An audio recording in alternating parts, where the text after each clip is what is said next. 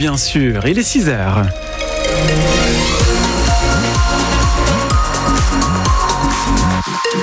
Nous sommes donc le mercredi 14 février dans le ciel. Que se passe-t-il Jean-Baptiste? Eh bien encore euh, des pluies euh, ce matin, mais ça va être sec ensuite.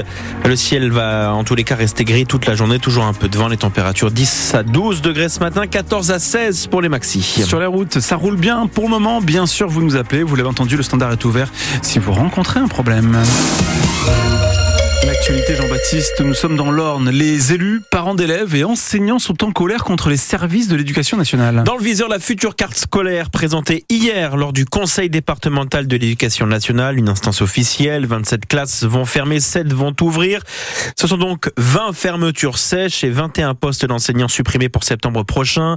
L'inspection académique de l'Orne met en avant la diminution des effectifs. Il y aura 301 élèves en moins en primaire à la rentrée.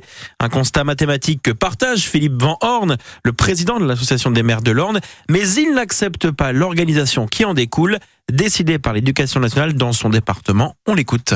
Bien sûr qu'on entend ces arguments, ce sont des chiffres et particulièrement les élus, nous sommes quand même des gens responsables, mais poussons le bouchon un petit peu plus loin. Quand on dit que l'éducation est une des priorités de ceux qui nous gouvernent, ne doit-on pas profiter de cette légère baisse des effectifs pour réduire encore le nombre d'élèves par classe et ainsi améliorer l'enseignement. Le monde a changé.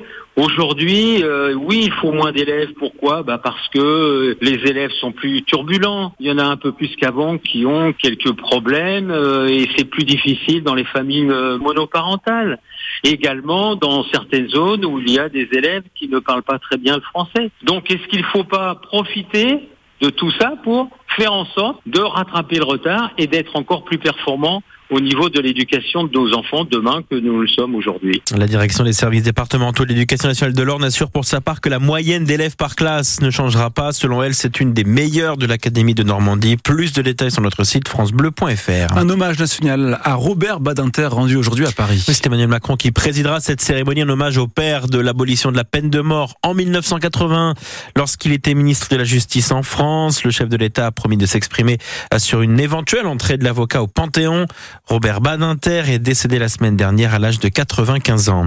Nicolas Sarkozy sera fixé cet après-midi sur son sort dans le procès en appel Big Malion sur les dépenses excessives de sa campagne présidentielle perdue en 2012.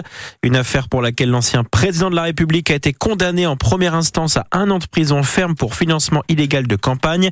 La Cour d'appel de Paris doit rendre sa décision à partir de 13h30. France Bleu 6h04. Le CHU de Caen lance un appel aux dons pour acheter un robot médical. Ouais, ce n'est pas la première fois que l'hôpital public de référence dans l'ex-Basse-Normandie fait appel à la générosité des habitants, des entreprises de son territoire pour financer certains équipements médicaux. Cette fois, il s'agit d'un appareil qui permet de traiter des patients atteints de tumeurs au cerveau, jusqu'à présent inopérable, Carole Louis. Un système de neuronavigation capable d'aller traiter au plus près et au mieux des tumeurs cérébrales profondes. Une sorte de bras robotisé qui va guider une sonde laser qui, grâce à de la radiofréquence thermique, vient détruire les cellules tumérales. Une méthode très peu utilisée en France, mais depuis plusieurs années déjà aux États-Unis, où elle a fait ses preuves.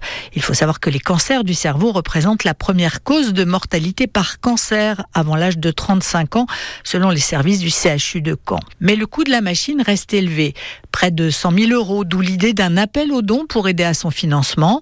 Si des entreprises ont déjà apporté leur soutien, le monde du football aussi, le Stade Malherbe de Caen qui avait mis aux enchères un maillot porté par l'attaquant de l'équipe de France Olivier Giroud lors de la finale de la dernière Coupe du Monde au Qatar, soit 20 000 euros.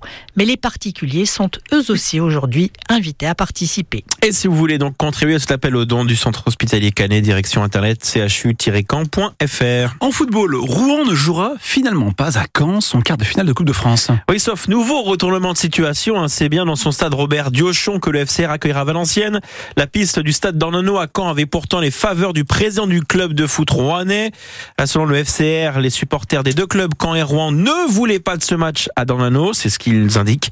Euh, le stade Diochon doit toutefois être homologué et validé par la Fédération française de foot, au risque de voir la rencontre inversée et donc se jouer à Valenciennes le 28 février prochain. Le foot encore avec la Ligue des Champions.